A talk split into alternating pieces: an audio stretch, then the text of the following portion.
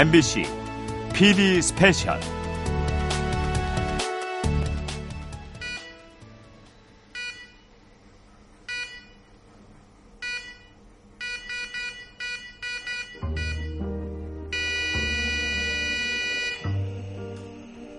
죽음이란 무엇일까요? 일요일 아침의 주제로는 조금 무거운가요? 어떤 이들은 사람이 살과 피와 뼈로 만들어진 기계일 뿐이고 죽음은 완전한 끝이라고 말합니다. 죽음 뒤에는 아무것도 없다는 것이죠. 다른 사람들은 죽음이 끝이 아니라 또 다른 세계로 가는 문이라고 합니다. 삶과 죽음은 별개가 아닌 하나이거나 단지 동전의 앞뒤거나 혹은 오히려 죽음 이후에 영원한 삶이 있다고 믿습니다. 여러분은 어떤 쪽을 믿으시나요? 이번 주 PD 스페셜에서는 말기암 환자들의 고통을 줄이는 호스피스 완화 의료에 대한 이런저런 얘기들을 담았습니다. 호스피스는 죽음을 받아들이는 여러 태도 중 하나라고 생각하기 때문입니다. 죽음을 바라보는 몇 가지 태도. 호스피스. 에피소드 1. 편지. 다음은 인천시 연수구에서 김진혁 씨가 보내신 사연입니다.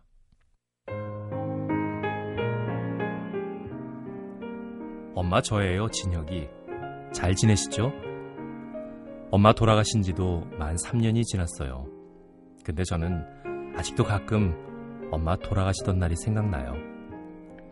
3차 항암 주사를 맞으시고 집으로 퇴원하신 지 하루 만에 고열 증상으로 응급실 입원. 그리고 그 다음날 중환자실 입원. 거기서 하루를 못 채우시고 폐혈증으로 돌아가셨죠. 중환자실로 옮길 때만 해도 그렇게 황망하게 가실 거라고는 생각지도 못했어요. 중환자실로 침대 밀고 갈 때 엄마가 답답하다며 입에 낀 인공호흡기 빼달라고 제게 손짓이랑 눈짓으로 말씀하셨죠. 뭔가 말을 하고 싶은데 갑갑하고 괴로운데 호흡기 때문에 말을 할 수 없으니까 제발 이것 좀 빼달라고 엄마가 눈으로 말했어요. 제가 그랬죠. 엄마, 이거 의사 선생님이 하고 있어야 한대. 좋아지면 금방 빼준다니까 조금만 참아요. 이거 하고 있어야 좋아진대요. 그런데 엄마랑 눈이라도 맞춘 건 그걸로 끝이었네요.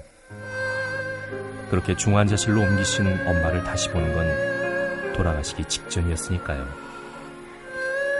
엄마랑 헤어질 때 말 한마디 못한 거, 그게 두고두고 마음에 남아요.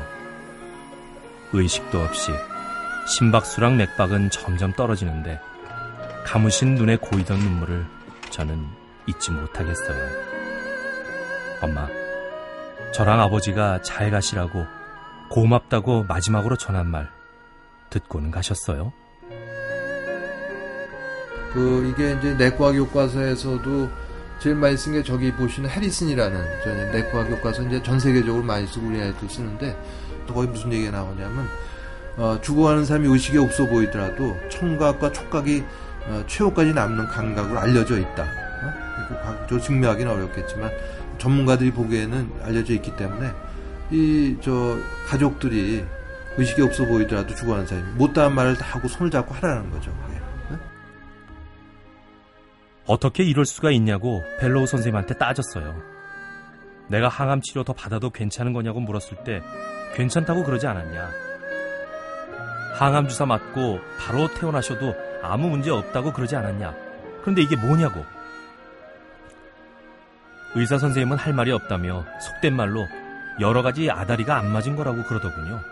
그게 위론지 뭔지 아직도 모르겠네요. 엄마가 중간대실에 계시고 있는 동안에 정해진 시간에 잠깐 가서 봐요. 다 묶여 있어요, 엄마가. 말도 못 해요. 의사소통이 안 돼요, 저하고. 엄마를 그 30분을 만나기 위해서 하루 종일 병원 앞에서 지키고 있어야 돼요. 근데 엄마를 만나지도 못하고 잠깐 보고 나면 기계 다 묶여져 있었고 말도 통하지 않고 그랬는데 근데 제 아쉬움은 지금도 남는 게 저는 시간이 좀 더 있는 줄 알았거든요. 근데 열흘 만에 엄마가 운명해서 제가 엄마 그 엄마 너무너무 엄마를 사랑한다는 말을 못했던 그런 기억이 지금도 제가 생생하게 제가 있거든요. 처음 폐암 3기라는 진단을 받고 이것저것 알아보던 때가 생각이 나요. 항암 치료는 어떻게 해야 하나? 대안 치료는 어떤 게 있나? 호스피스 병동에 대해서도 알아보고 있었죠. 주치의 선생님께서 호스피스 치료에 대해 문의했을 때 선생님은 아직은 항암제에 충분히 쓸 수 있다고 해볼만 하다고 그러셨죠. 의사 선생님이 해볼만 하다는데 항암 치료 중단하자고 말할 수 있는 환자가 그리고 보호자가 몇 명이나 있겠어요. 근데 그게 우리나라에 예를 들면 이제 치료하는 의사들조차도 이 아나우리오나 호스피스 아나우리오에 대한 생각이 좀 많이 부족하세요. 그러니까 말은 알아요. 이론적으로는 알아요. 이론적으로는 이렇게 도와주는 곳이라고 알지만 머릿속에는 그분들조차도 임종하기 직전에 가는 곳, 임종하기 전에 가, 바로 전에 가는 거 이런 생각을 하면서 엄마가 호스피스 병동에 들어가셨으면 어땠을까요? 우리 조금 더 많은 얘기를 할 수 있었을까요? 엄마나 우리 가족이 더 힘들어 했을까요? 이곳이 무엇이, 이곳이 어떤 곳인지 아느냐. 여기는 단골이 없다. 여기선 살아나가는 사람 없다. 라고 얘기하시더라고요. 그 대신 고통은 없다. 라고 말씀하시더라고요. 그래서 그때 뭐 되게 처참했죠. 뭐 친구 녀석은 돌아가시는 건 원래 고통스럽고 갑작스러운 거라고. 가족들 모아놓고 인사 다 하고 임종하시는 건 영화에서나 나오는 거라고 그러대요. 저보고 너는 그나마 엄마랑 이런저런 지나간 얘기들을 할 수 있지 않았느냐. 우리 아버지는 뇌출혈로 갑자기 돌아가셔서 마무리고 모고도 없었다고 하더군요. 입원해 계실 때 엄마가 지금 죽으면 좀 빨리 죽는 것이긴 한데 너 결혼해서 아이 낳는 것도 보고 다들 건강하고 내 인생 점수가 한 80점은 안 되겠나? 그러셨죠. 그래서 엄마 95점은 돼요. 그랬더니 그러냐? 하고 웃으시던 게 기억나네요. 오늘 성당 주보를 보다가 호스피스 자원봉사자를 모집한다는 공고를 봤어요. 엄마 생각이 또 났어요. 자원봉사 신청하면 사흘 동안 교육받고 3개월 동안 수습하는 과정을 통과해야 정식 봉사단원이 된다고 해요. 엄마, 저도 호스피스 봉사 한번 해볼까요?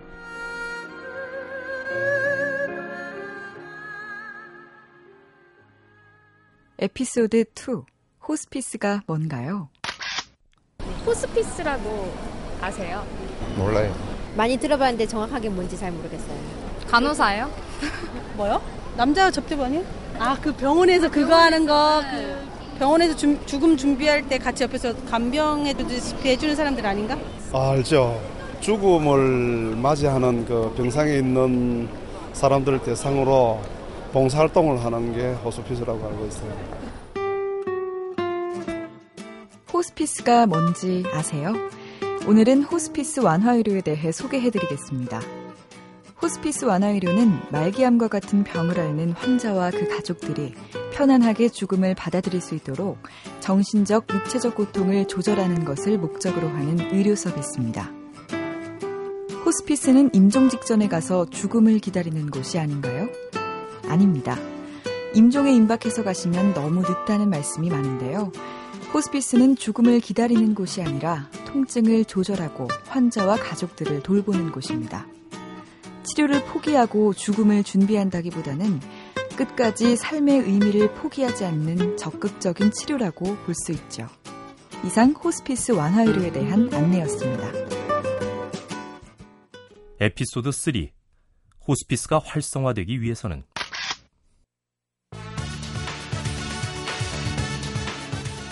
안녕하십니까 5분 토론입니다. 자, 오늘은 우리나라에서 호스피스 의료가 정착이 되지 않는 이유에 대해서 알아보겠습니다. 서울대학교 내과 허대석 교수님 모셨습니다. 안녕하십니까? 네. 어, 지난 5월에 국가생명윤리위원회 산하 특별위원회에서 연명 의료 결정에 대한 권고안이 나왔는데요. 자, 그 취지를 간략히 정리해보자면 이런 겁니다. 환자가 연명 의료 대신 호스피스 완화 의료를 선택할 수 있도록 의료인은 자세한 정보를 제공하고 정부와 사회는 적극적으로 제도를 마련하고 지원해야 한다. 이런 내용입니다. 교수님, 이런 권고안이 나온 의미를 설명해 주시기 바랍니다. 네, 우리가 임종의 질로 따지면 그 OECD 국가 중에서는 거의 꽁찌거든요. 우리보다 선진국이라고 생각하는 나라 중에서 이게 대해 이 문제 임종 과정에 대한 그 임종을 어떤 방식으로 사회가 이제 지금 변화된 환경이니까 맞는 게 적절한가가 정리가 안 된 나라가 우리 대한민국밖에 없습니다. 예. 예. 근데 이제 금년에 처음으로 이제 그 1차적으로 합의안은 만들어진 셈입니다. 복지부하고 이제 그 국가생명유연위에. 근데 그거는 합의안이지 그게 이제 입법화되는 과정은 또 어떨지 모르겠습니다. 예. 네, 이런 권고안을 기반으로 법적인 제도화로 나가야 된다는 말씀이신 것 같은데요. 예. 그렇다면 우리나라에서 말기암 환자에 대해 항암제를 사용하는 비율이 다른 어느 나라보다 높다. 이건 어떻게 볼 수 있을까요? 예, 그러니까 이제 암 환자로 이제 국한할 때 1년에 우리나라에서 한 7만 1000명 정도가 암으로 사망하는데 사망하기 한 달 전에 항암제를 쓰고 있는 비율을 조사해 보면 30%가 쓰고 있거든요. 똑같은 연구를 미국에서 한 거는 한 10%. 예, 국제 표준은 5% 이하를 이상적으로 보고 있습니다. 왜냐하면 그 사망하기 한달 전에 쓰는 항암제는 대부분 이득을 줄 가능성보다는 환자한테 오히려 고통을 가중시키고 예, 생명을 단축할 위험이 있는 건데 우리나라는 끝없이 항암제 쓰는 게 미덕으로 지금 받아들여지고 있거든요. 포기를 못하는 거예요. 예. 죽는다는 걸 인정을 못해요. 간단히 요약해서 호스피스 의료가 정착되기 위해서 이것들이 해결돼야 한다.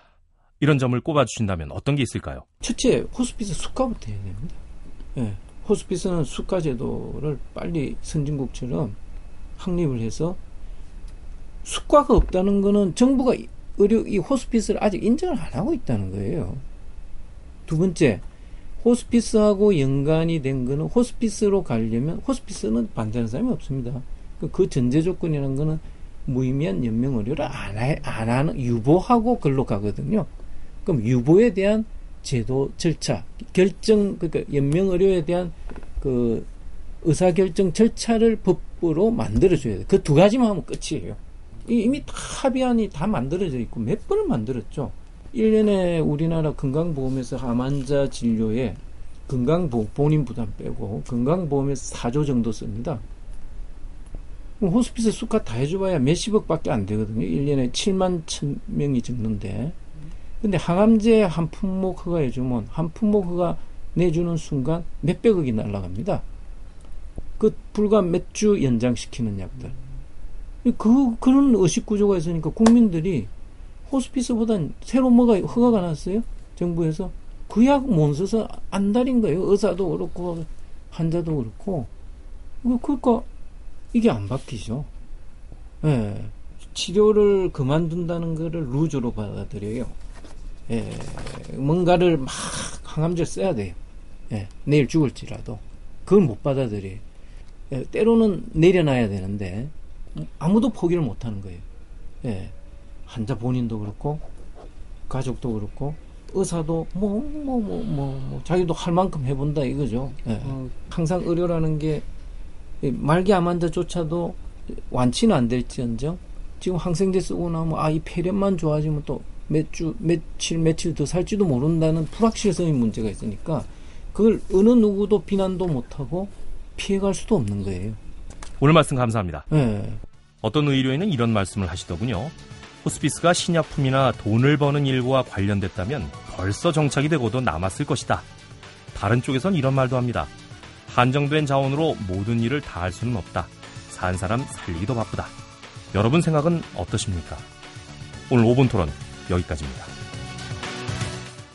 에피소드 4 자원봉사자의 눈으로 본 호스피스 303호 간암 불교 목 뻣뻣한 양상이 있으며 아침 9시 30분 호스피스 병동 자원봉사자실에 사람들이 모입니다. 환자들의 이름과 병명, 종교 여부, 전달해야 할 것들을 확인하는 것으로 봉사자들은 하루를 시작합니다. 올해로 8년째 봉사활동을 하고 있는 송수님 씨는 어머니의 임종을 호스피스에서 맞았던 경험으로 봉사활동까지 하고 계신데요. 그런데 호스피스 봉사활동을 하면서도 이곳에 너무 늦게 오시는 분들이 많아서 안타까운 마음이 들 때가 적지 않네요. 그 너무 늦게 들 의사 선생님들이 막 끝까지 붙잡고 계시다가 이렇게 보내주신 분들도 계시고 한데 여기 오시기 전에 1억 5천만 원짜리 항암제 새로 신약을 쓰셨다가 오시는 분들도 있어요. 오셔서 그게 뭐 아무 소용이 없잖아요. 조금만 더 일찍 오시지 하는 그런 중들 많고서 지금 뭘 끝났어요? 네. 뭘 끝났고 네. 산책하시거든요. 산책 들어갔고 이 병원 호스피스 병동에서는 모두 60명의 봉사자들이 일하고 있는데요. 주로 어떤 일들을 돕고 계실까요?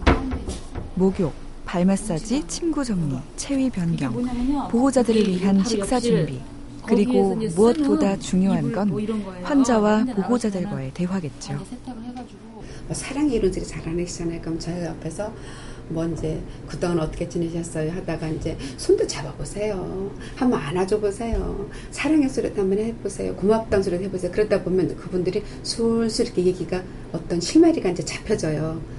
그러면 이제 그동안 뭐 이런 일이 있었고 저런 있었고 고마웠다 사랑했다 뭐 이런 얘기가 이렇게 이제 자연스럽게 이제 이렇게 그런 게 가끔 임종을 앞둔 환자분의 마지막 소원을 들어드리기 위해서 여행을 함께 떠나기도 합니다. 지금 지금 아마 벽자에서 지금 진행 중인 분이 계셔요. 49살 되신 분인데 어, 저희가 양평 용문사에 대한 추억이 너무 많았어요. 이분이 그래서 어, 지난 금요일 날 그분을 모시고 양평을 갔다 왔어요. 가서 그 그분이 이렇게 산세를 쳐다보더니 거기서 어린 시절 보냈대요. 10살 때. 그래서 아, 저 산세가 내 눈에 다 들어와요. 이렇게 표현하시더라고요. 그래서 이제 상황이 이제 많이 좋지 않으셔서 그분은 거기서 한 뭐 30분 정도 그 이제 산세 다 돌아보고 거기 은행나무에 있어서 자기 거기 옆에서 오빠 뜨느랐던 추억도 얘기하시고 그리고 오셔서 일주일 만에 임종하셨어요. 그래서 지금 아마 벽지에서 9시에 지금 진행되고 있는 시간이거든요. 그래서 저희 봉사자들이 일곱 명이 함께 하고 있어요. 저희는 그렇게 이제 장주도 같이 가요.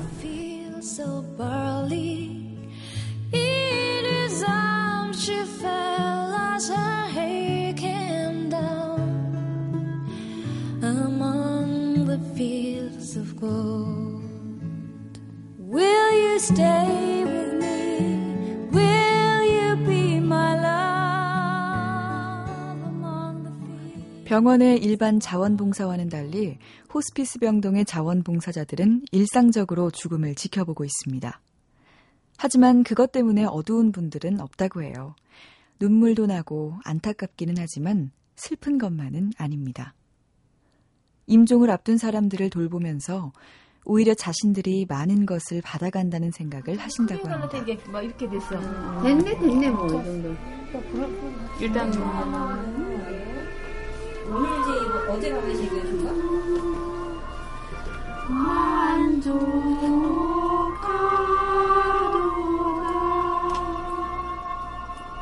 지금은 봉사자들이 어떤 환자분을 위해서 노래 연습을 하고 있습니다. 환자 중 한 분이 위독한 상황인데 이분께서 즐겨 듣던 노래를 연습하는 건데요. 아무것도 너를이라는 기독교 성가라고 하네요. 기독교 성가만 부르냐고요? 불교 신자에게는 찬불가를 불러드리고 종교가 없으신 분들을 위해서는 유행가까지 연습합니다. 자원봉사자 김동율 씨의 말입니다. 그러니까 저희가 찬불가도 하고요. 가톨릭 성가도 하고 개신교 성가도 하고 이제 환자분들 종교적 성향, 성향에 맞춰서 다 해드리거든요. 그래서 이제 저희가 봉사자님들을 이렇게 받아들일 때 뭐 종교적인 차별은 없지만 딱 한 가지 이제 그 바라는 게 요구하는 게 본인 종교가 있더라도 다른 종교 예식에 이제 여기서는 그게 가톨릭, 개신교, 불교거든요. 다른 종교 예식에 다 참여할 수 있, 참여할 수 있어야 된다. 참여할 수 있어야 된다. 그래야지 봉사자를 할 수 있다라고 얘기해요.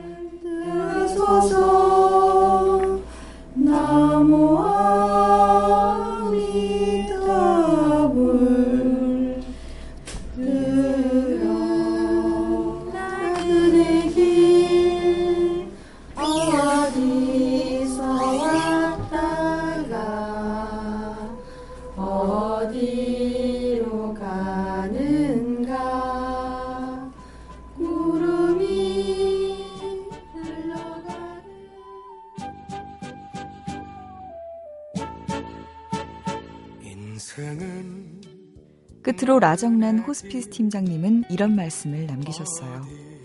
아프지 않은 사람들도 평소에 유언장 같은 것을 써보는 연습을 하면 어떻겠냐고. 아마도 자기를 돌아보는 좋은 연습이 될 거라고 하시네요. 죽음을 생각하면서 사는 것이 지금을 가장 잘 살 수 있는 방법이라는 말과 함께요.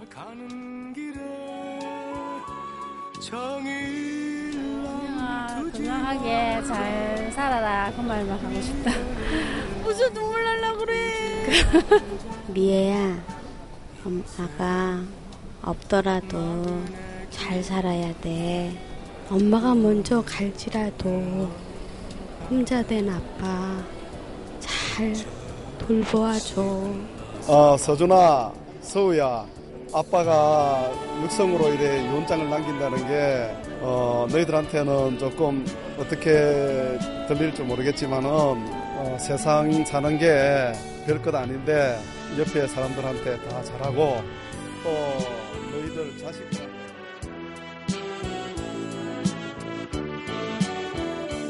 인생은 벌거숭이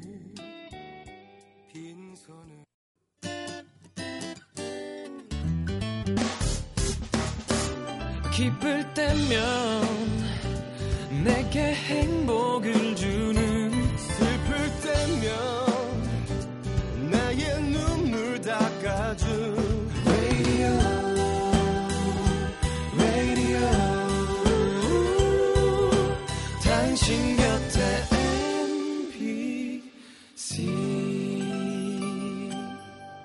MBC 라디오는 미니와 푹 TuneIn 어플리케이션을 통해 모든 스마트 기기와 PC에서 청취가 가능하며 팟캐스트로 다시 들으실 수도 있습니다. PD 스페셜 도움 말씀의 서울대병원 허대석 교수님, 서울대병원 정현채 교수님, 카톨릭대 서울성모병원 라정란 호스피스 팀장님과 자원봉사자 여러분, 취재 신채희 이하나 리포터, 취재 구성 연출의 안재주, 나레이션의 아나운서 김상호, 김소영이었습니다.